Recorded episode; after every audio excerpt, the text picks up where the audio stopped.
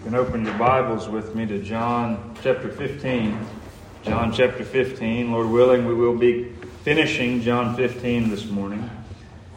Um, before we begin working through it, I, I guess at this time I would ask you if you're able to stand with me and we'll read our two verses together and then pray once again.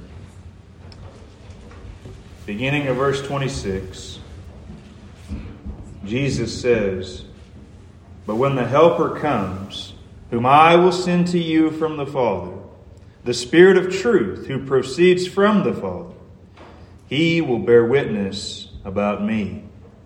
And you also will bear witness, because you have been with me from the beginning. Thank you. You may be seated. As you're being seated, I'll ask you to bow with me once again in prayer. Heavenly Father, O Lord our God, we come to you now in great need. The task set before us now is quite impossible. Father, I thank you for the words from your Son which are set in front of us now, the promise that is given of one who will help, one who is God, the Spirit, to come and open understanding, to lead us and guide us and bear witness to our souls of Jesus Christ. Father, I pray that you would help us to see these things rightly and understand the great riches of your grace and blessing that we have in the third person of the Trinity. Oh God, I ask that you would guard me from error, that you would protect me from presumption. Oh Father, that you would close my mouth if I would speak wrongly. And yet, God, we are in great need for you to grant authority and liberty and conviction and urgency to say those things which must be said.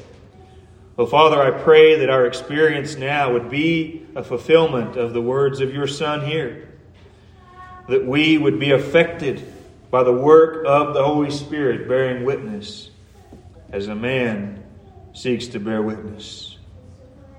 Oh God, I ask that you would be glorified, that you would draw any lost among us to yourself, and that the work of your Holy Spirit would continue. I ask these things in Jesus' name. Amen. It just occurred to me, even in praying, how dependent we get on forms and traditions, even good traditions. I've shared with you all before how much I covet the time that the music is played during the offertory hymn, the time where I like to sit and I'm cast, thrust really desperately upon the Lord. My last chance to pray before I begin opening my mouth to you all.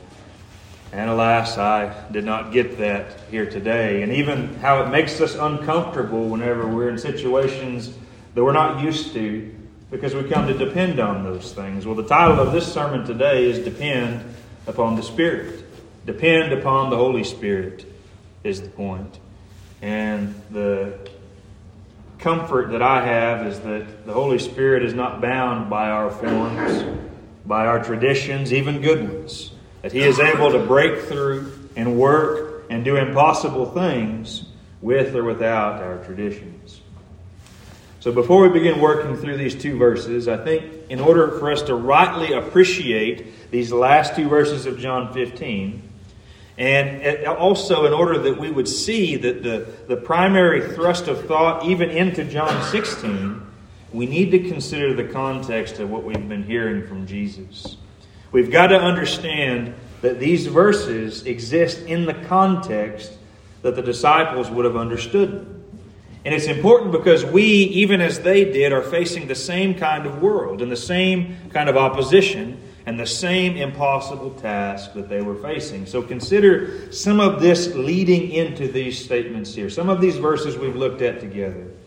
All the way back in chapter 14 and verse 30, you recall, Jesus told his disciples in verse 30 of John 14, I will no longer talk much with you, for the ruler of this world is coming. He has no claim on me. Now, the first thing that we, re- we remember is that the devil is at work in the world. Now, this all of this, we've taken months to go through these verses of Scripture, haven't we? Well, you have to realize these expressions are coming from Jesus in a single night. He's speaking to his disciples all at once here. And so it's not as though they've had a lengthy amount of time as you and I maybe have from the last time we heard Jesus say that. These words today are coming right on the heels of Jesus telling them that there is this ruler of this world. There is the devil who is coming and he's active. Well, these disciples would have remembered those words. And Peter even seems to remember these very words of caution when he wrote his first epistle. 1 Peter chapter 5 and verse 8, Peter says, Be sober minded, be watchful. Your adversary, the devil, prowls around like a roaring lion, seeking someone to devour. You see, the devil was actively working against God and would be working against these disciples. That's part of this context when Jesus tells them about this helper. The next thing to remember is from John chapter 15 and verse 19. We recently considered this. Jesus says, If you were of the world, the world would love you as its own. But because you are not of the world, but I chose you out of the world, therefore the world hates you. The second thing we remember is that our labors in evangelism, even as we see in the disciples here, are going to be opposed by the world. And if the unbelieving world has no problem with the message that we're bringing to it, then we're likely not delivering the one true and saving gospel. And so here, follow the thought. We're saying these words are coming in light of this reality. There's a devil in the world, he's at work doing mischief, and the world itself is opposed to us hates us even, Jesus says. So not only are the disciples going to be actively opposed by the devil, they're going to be opposed by the world that hates them, and we are going to be as well. And then recently, even more recently, we saw in verses 24 and 25 of John 15, Jesus said, If I had not done among them the works that no one else did, they would not be guilty of sin. But now they have seen and hated both me and my Father. But the word that is written in their law must be fulfilled. They hated me without a cause. So, the third thing for us to remember, which shapes the context of our verses today, is that Jesus himself had been hated and rejected. And so, all the acts of mercy and all the proclamations Jesus made concerning salvation had not changed the hearts of those who were against him. So, consider this. They go on to demonstrate the degree of the hatred they had for him by nailing him to a cross and crucifying and killing him.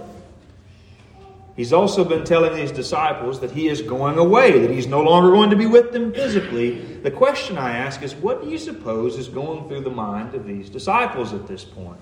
What are they thinking? And if we put all of these things together, we see the devil's against them, the world's going to hate them, the world's already rejected Jesus. Jesus is going away, and he's commissioned them to take a message to the very world that killed him. Does that sound like a very hopeful endeavor? A very hopeful thing to pursue? The question I ask is how could these disciples hope to have any more success than Jesus had? in light of these things. There's something necessary that must happen that didn't even happen in Jesus' own ministry that's expected of them. How could they ever hope to accomplish that? And the question I ask in the introduction is Is our world any different today? Do we live in a different world than these disciples were living in here? Sure, many things have changed. Technology has advanced, but the hearts of men are just as stony as they ever have been. There is no difference when it comes to that. The devil is still seeking to devour people and oppose God at every turn. The unbelieving world still hates God and hates those who would speak for God. And I submit to you that if Jesus Christ were to come into the world today as he did 2,000 years ago, the world would crucify him again. That's the state of the society, that's the state of the world in which we live. How are we supposed to have any impact in light of this situation? You know, this, these things, these truths are not, they're not lost on people, even on bad preachers, I would, I would say. Even, even unbiblical preachers realize that it's impossible to reach this world if you just take this book and lift it up and set it in front of people. It's not going to reach anybody. That's why I believe some preachers and churches have resorted to gimmicks to try to gain the attention of the unbelieving world.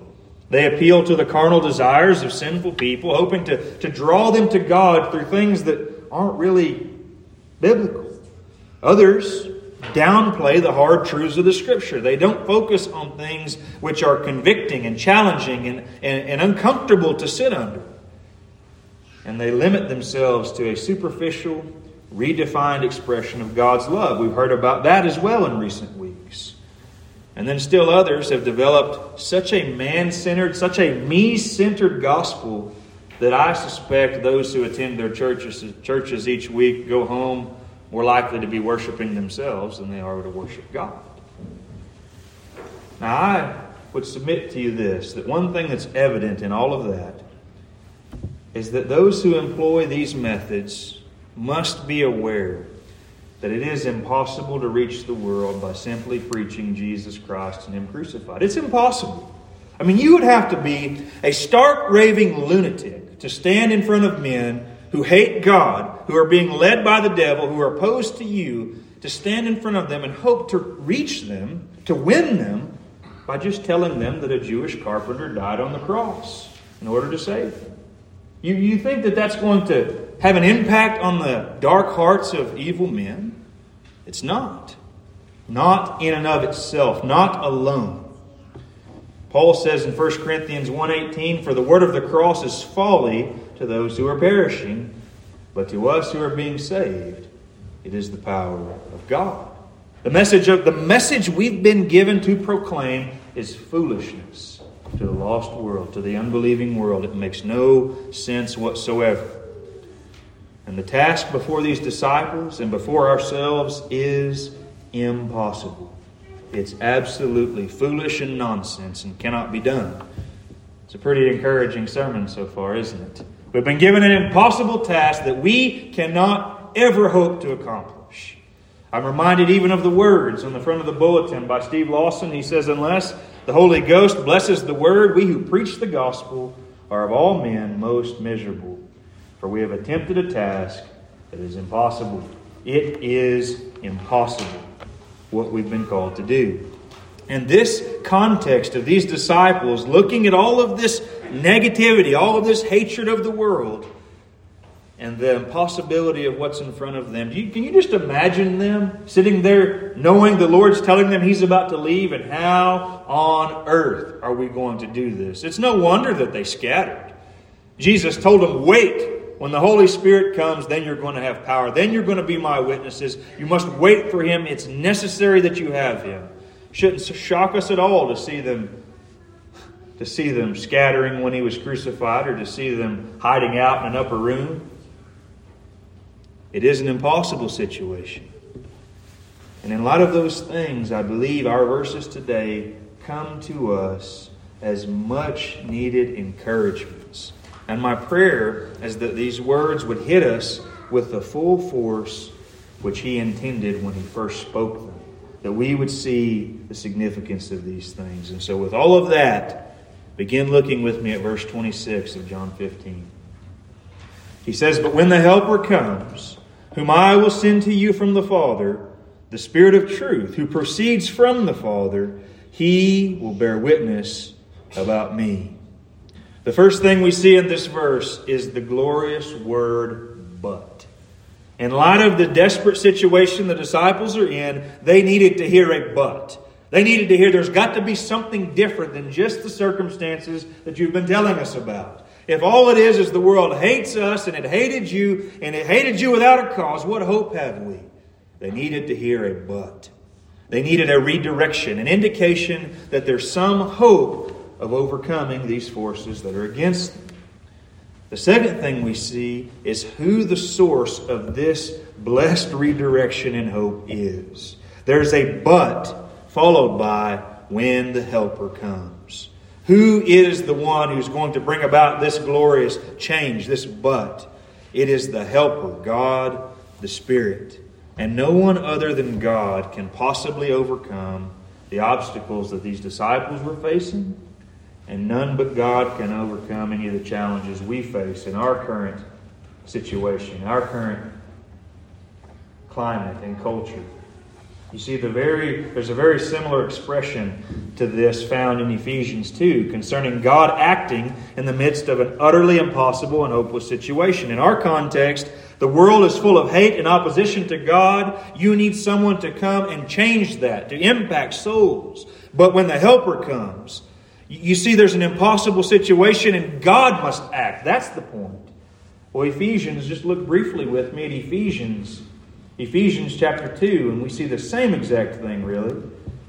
Looking back on what God has done in acting, Ephesians 2, read the first five verses with me. Paul says, And you were dead in trespasses and sins. Pause for a moment. Do you get any more impossible or hopeless than dead? You can't get any worse than dead, can you? There's dead in trespasses and sins. Hopeless, impossible, but continue reading in which you once walked, following the course of this world, following the prince of the power of the air, the spirit that is now at work in the sons of disobedience. Does that not sound like a perfect description of all we've been seeing about this hate filled world in John 15? Those who hate him, why? They're of the world. They have their own desires, they have their own source of satisfaction, and it's not God. They're led around by the devil, even as we're reading here in Ephesians 2. Verse 3 Among whom we all once lived in the passions of our flesh, carrying out the desires of the body and the mind, and were by nature children of wrath, like the rest of mankind. But God, being rich in mercy, because of the great love with which He loved us, even when we were dead in our trespasses, made us alive together with Christ. By grace you have been saved. Here's the situation you're dead, you're damned, you're a child of wrath, but God. God did something. God acted in time upon you to change that, to make a difference in your life. That's what we're reading in John 15. Here's this horrifying situation, but when the Helper comes, but when God decides to act. And we've gathered even here together today to worship the God of the impossible. The God of the impossible. He is the sovereign supernatural. He smashes to pieces any and every obstacle which opposes his purpose to save his people. There is nothing that will ever prevent God in the slightest from saving his people, including the stubbornness of your heart and will. God is able to break these things into nothing. But when the Helper comes, a similar expression that, that really pictures for us and illustrates for us what we're driving at here is found in Matthew chapter 19. Matthew chapter 19, the God of the impossible. We see in verses 23 through 26 this. This is following this rich young man who came to Jesus asking about eternal life. And the end of that sad story is that the man leaves in love with his possessions and loves his wealth more than Christ. And then we find in verse 23 and Jesus said to his disciples, Truly I say to you, only with difficulty will a rich person enter the kingdom of heaven. Again, I tell you, it is easier for a camel to go through the eye of a needle than for a rich person to enter the kingdom of God. When the disciples heard this, they were greatly astonished, saying, Who then can be saved? But Jesus looked at them and said, With man, this is impossible but with God, all things are possible. The God of the impossible. It's impossible for a man to be saved, but not for God. That's what we're seeing. And I'm asking and wondering do we realize how impossible it is for you to be saved? You, you think it's difficult to be saved? It's impossible. You can't be saved. It's impossible. Do you understand how impossible it is for anyone we share Christ with to be saved? This, this struck me very hard whenever Raina and I went to go and work and minister at the children's home in Oklahoma. I had a lot of ideals and a lot of thoughts about how I might be able to reach and impact people. And you go into a context where you're constantly surrounded by darkness, both in other staff and in children, evil surrounding you, darkness. And you come to realize there is no hope for these people apart from the power of God working in them. I can't cause them or force them to do anything myself. It's impossible. That's, that's where these disciples are at here, and that's where we are today. It is unequivocally impossible for you, but wonderfully and certainly possible for God. But when the Helper comes, the next thing we read is, Whom I will send to you from the Father. The next thing we see is this blessed Helper is promised to be sent by Jesus, whom I will send to you. The coming of and fulfillment of the Holy Spirit's coming is a promise of Jesus. This means that our access to the Holy Spirit is only possible by Jesus. Have you ever known people who are constantly going on, carrying on about religious, spiritual experiences? There are a lot of people in the world who desperately crave an experience of the Holy Spirit, but they never first come to Jesus Christ. They want to feel encouraged. They want the Spirit's power in their life, but they don't know Jesus. How ridiculous is that in light of what Jesus is saying? I will send him. I'm the one who's going to send the Spirit. You see, there is no special power and even a terrible danger in using the name of Jesus in order to try to access the power of the Holy Spirit if you've never come to know Jesus personally. There's a, a description that ought to send caution through your bones, found in Acts chapter 19, if you want to look there with me. This is what happens to people who try to get the power of the Holy Spirit without knowing Jesus themselves. Look at this in Acts chapter 19. Begin reading with me at verse 11. And God was doing extraordinary miracles by the hands of Paul so that even handkerchiefs or aprons that had touched his skin were carried away to the sick, and their diseases left them, and the spirits came out of them. Then some of the itinerant Jewish exorcists, now there's a fascinating title. Then some of the itinerant Jewish exorcists undertook to invoke the name of the Lord Jesus over those who had evil spirits, saying, I adjure you by the Jesus whom Paul proclaimed. Seven sons of a Jewish high priest named Sceva were doing this. But the evil spirit answered them Jesus I know, and Paul I recognize, but who are you? And the man in whom was the evil spirit leaped on them, mastered all of them, and overpowered them, so that they all fled out of that house naked and wounded. You see the danger in trying to gain access of the Holy Spirit without ever knowing Jesus yourself? That you're going to claim some promise or blessing from God. All the promises of God are yes and amen in Jesus. That's the answer. And you must know Him personally. This Spirit that's promised is promised to be sent by Jesus. The next thing we read, and, and, and I'm, I'm intentionally pausing on the next expression, who's sent from the Father. We're going to see that again in a moment. But the next thing we look at is it says, Whom I will send to you from the Father, the Spirit of truth. The next thing we're told of is the defining characteristic of this helper's ministry. He is described as the Spirit of truth. How much false teaching would be dissolved immediately if people only understood that the Holy Spirit is committed to the truth? He's committed to that which is true. And I would suggest to those we mentioned in the introduction who will avoid hard truth in the name of reaching people, in order to try to connect with people, do you really expect the Spirit of truth is going to empower a message that avoids truth? If you're avoiding, that's the per, that's how he's even described by Jesus. He's the Spirit of truth. He's the minister of truth. He's been sent to bring people to understand the truth about God. That people would come to know the greatness and glory of God and God's purpose and plan in saving his people. This Spirit's sent to enlighten people to the truth of their own condemned position outside of Christ.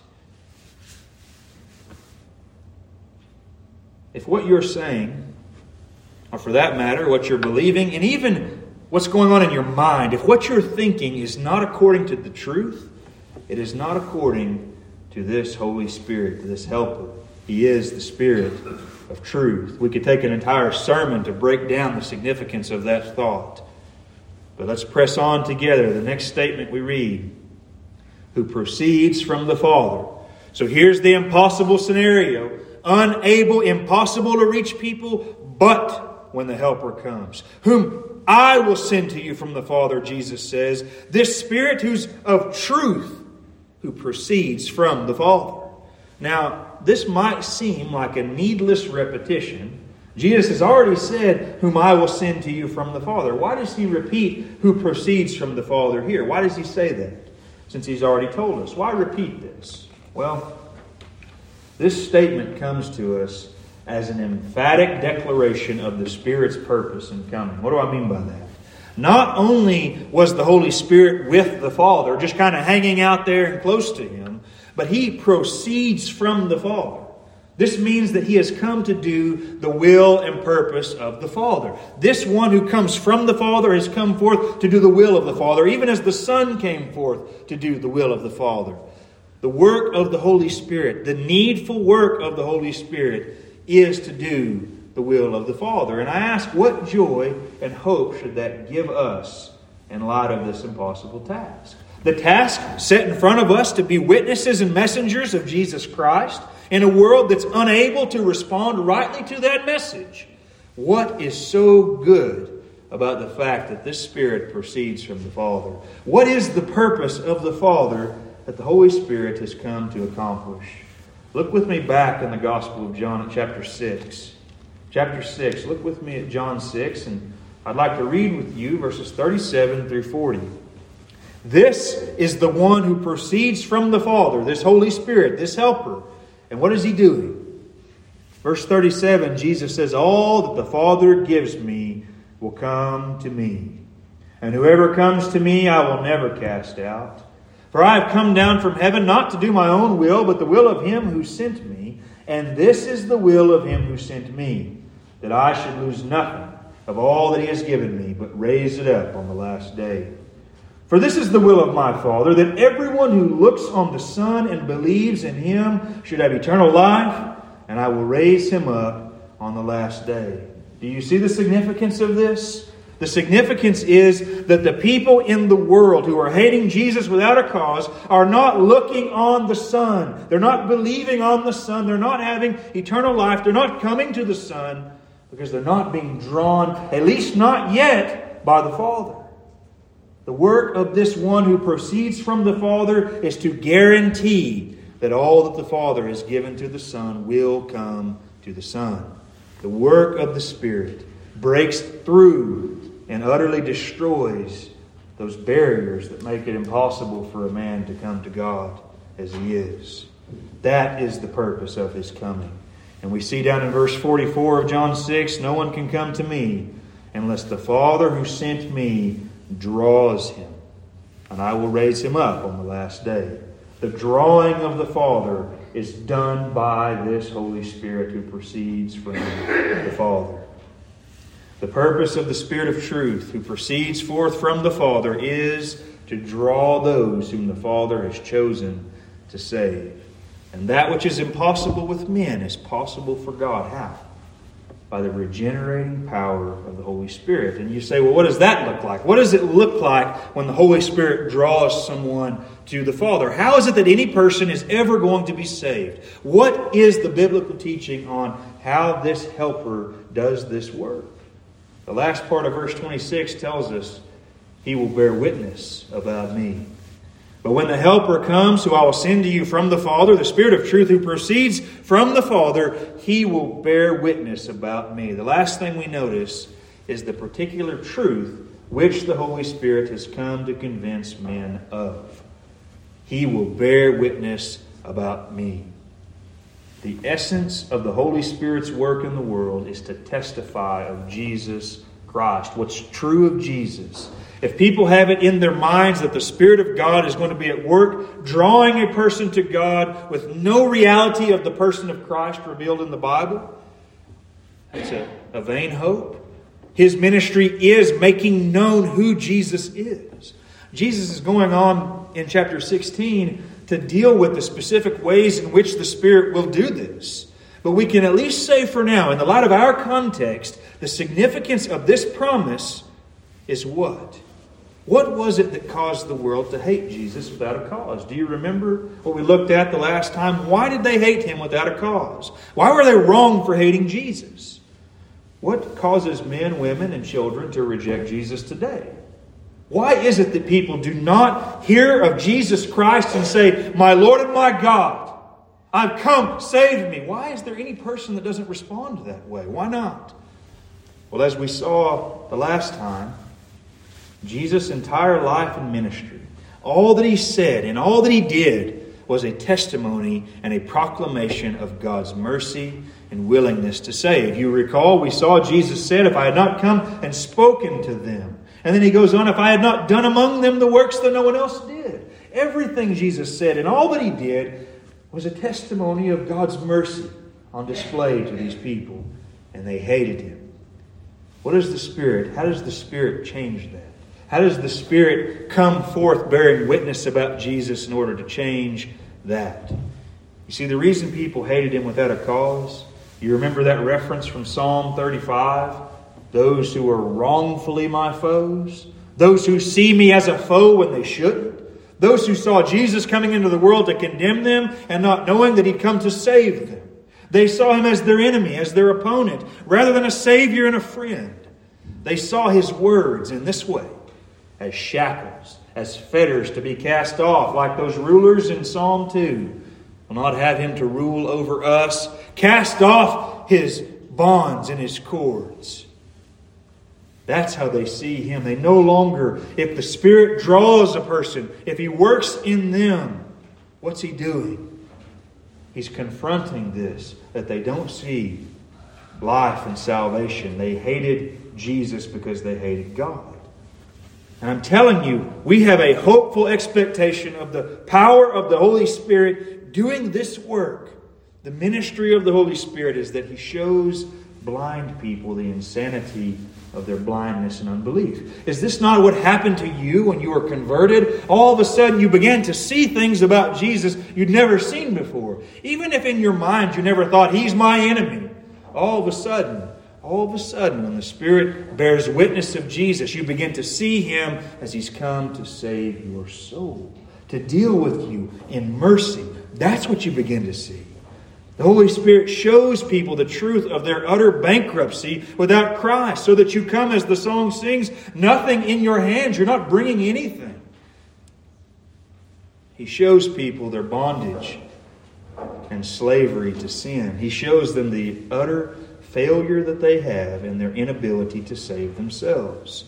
This is the ministry and work of the Holy Spirit. He bears witness about Jesus Christ in that people who formerly saw him as their enemy are made to see him as their Savior and as their friend. They're made to see his message of salvation and redemption, and they no longer see Jesus coming to condemn them, to love them, and die for them. All of a sudden, they're made to understand what the Scripture records in John or in Mark ten forty five. For even as the Son of Man came not to be served, but to serve and to give his life a ransom for many. Do you see the truth? Has the Holy Spirit borne witness to your soul that Jesus has come to die for you? What is this? How has this come to pass? If the Spirit does not do this work, men will remain separated from God. You will remain separated from God apart from the Spirit's work. Anyone you share Christ with, they cannot respond. They will not respond unless this work happens by the Holy Spirit.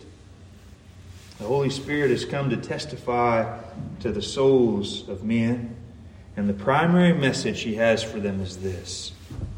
What does the Holy Spirit tell you about Jesus? He is the Son of God, that he is the Savior of the world. We have a, a very good description of the work of the Spirit found in Romans chapter 8, if you'll look there with me. Romans chapter 8. Begin reading with me at verse 12. And think about this again in light of the scenario these disciples are in, the hopelessness that they could ever accomplish that which is set before them to do. And we're naive if we think that our situation is any better than theirs was. Verse 12 onward says, So then, brothers, we are debtors not to the flesh to live according to the flesh.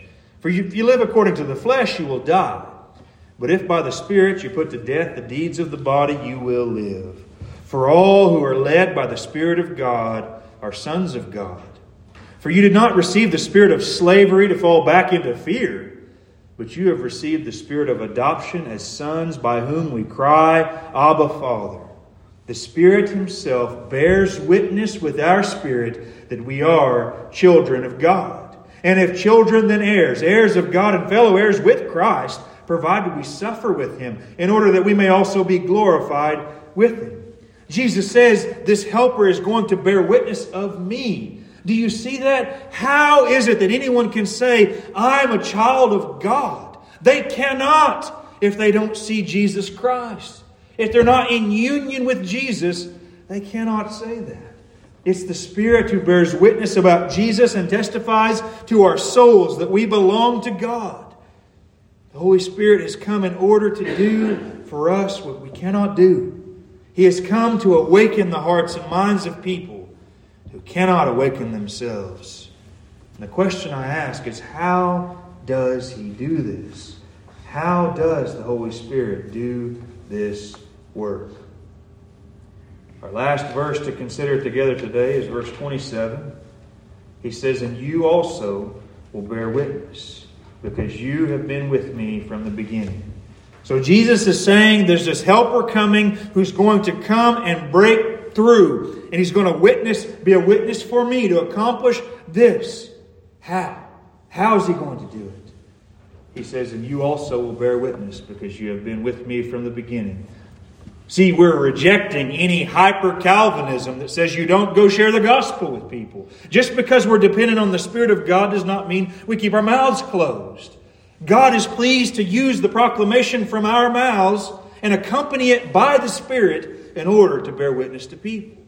Now, these disciples here, these eyewitnesses, that's what he says, you've been with me from the beginning. These eyewitnesses were unique in the sense that none of us here today are eyewitnesses of Jesus. You're not an eyewitness of Jesus physically. No matter what you've seen in your mind's eye or your heart by faith, you haven't seen him physically. We were not there for his life and ministry on the earth as they were. And these disciples served a special role as those who would pen Scripture as his witnesses. But there does remain an application for us in this text as well. This verse is not to be understood in isolation from the previous one. In other words, it is not as though these disciples bearing witness of Jesus is to be seen as separate from the activity of the Spirit's witness. Do you follow me? Jesus is not saying, okay, the Spirit's going to do his thing over here and you guys are going to do your thing over here. These things go together, perfectly so together. Especially whenever you come to think about how the Spirit Himself was bearing witness to these apostles as He inspired them in the writing of Scripture. That they it's a joint labor. It's the Spirit at work in them, and they're both bearing witness of this.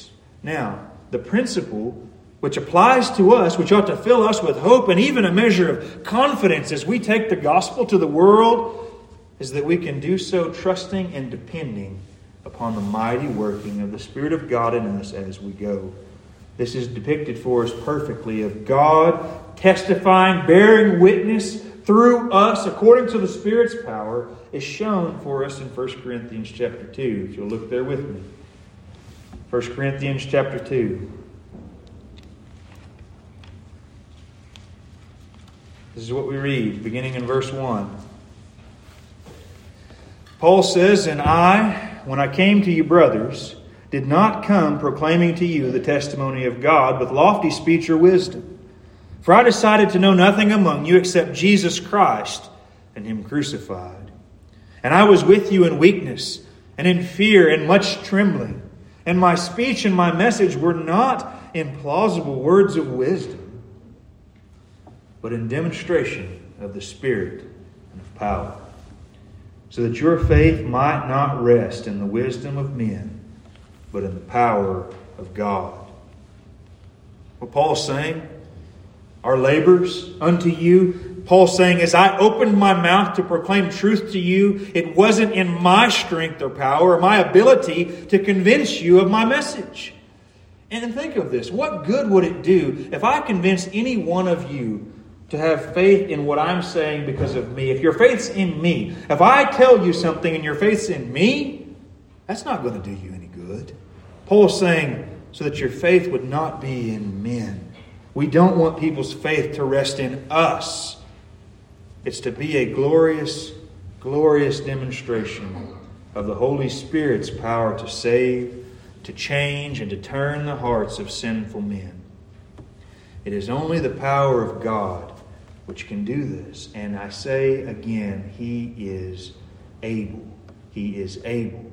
Paul's saying that what happened is the proclamation of Christ crucified was accompanied by the Holy Spirit. So here's the question we're left asking How is it that a person's saved? How is it that people are converted? How is it that we see any one person come to know God? It's the Holy Spirit bearing witness to them. And if this does not happen, no one's going to be saved. How desperate, how dependent are we on the Spirit to do this work? How dependent are we as Christians for Him to remind us that this is true? If you are not being led by the Spirit of God, what do you feel? But a separation from God. You feel as though God no longer cares for you. You feel alone. But the Spirit of God reminds you what's true of you.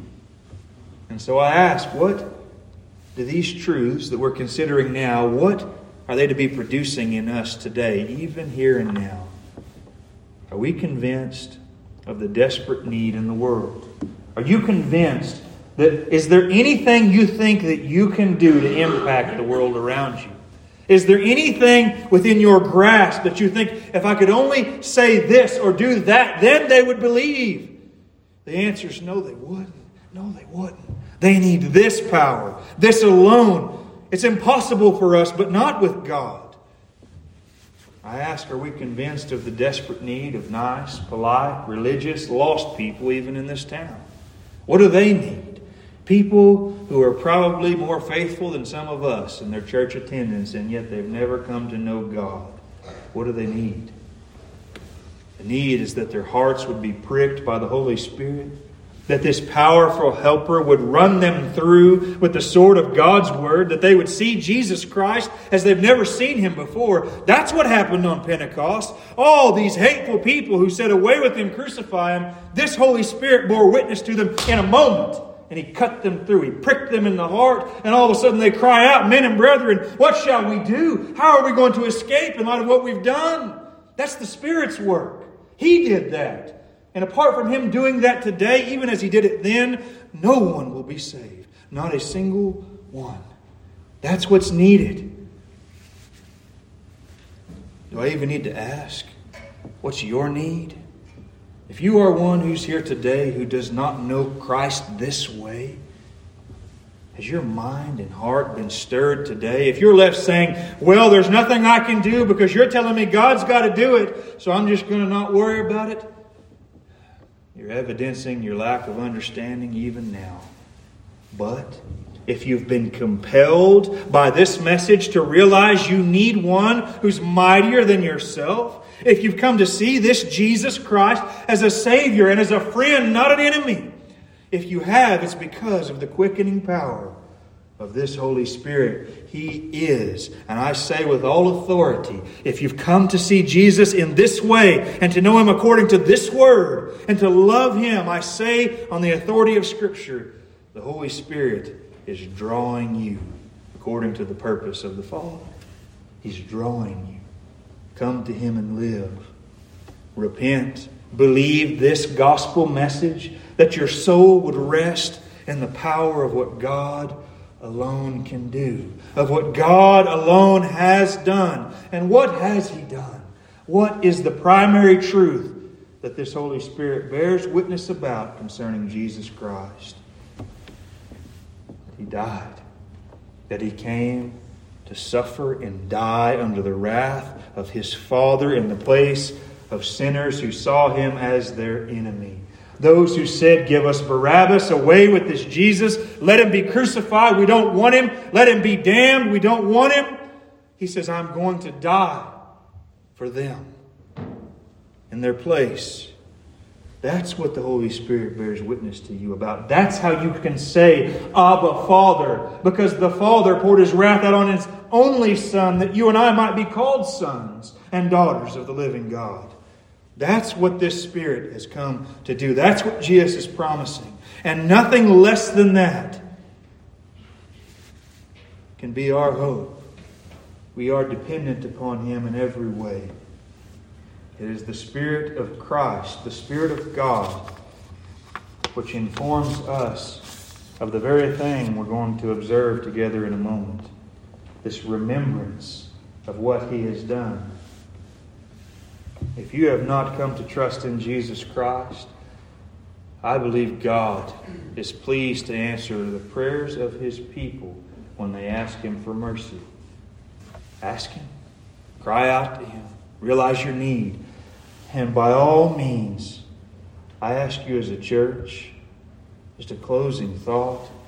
Would you be diligent in your prayers for me as I labor to preach this message, to do this thing that I cannot do, week by week, Sunday by Sunday, to proclaim a message that I have no ability to bring home to the hearts of even anyone here?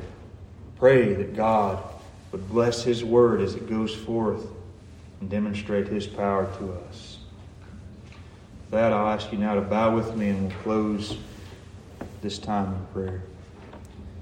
Heavenly Father,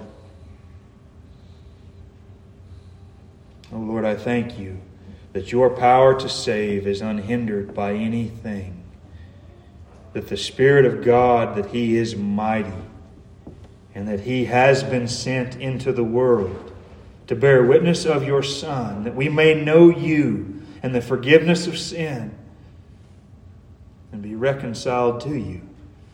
Oh God, I ask that you would continue working in our hearts, that we would rejoice to know and believe and proclaim these things, and that we would have confidence in Him as we do. Oh Father, please bless our time now as we gather together around your table in remembrance of all that you have done for us. In Jesus' name, amen.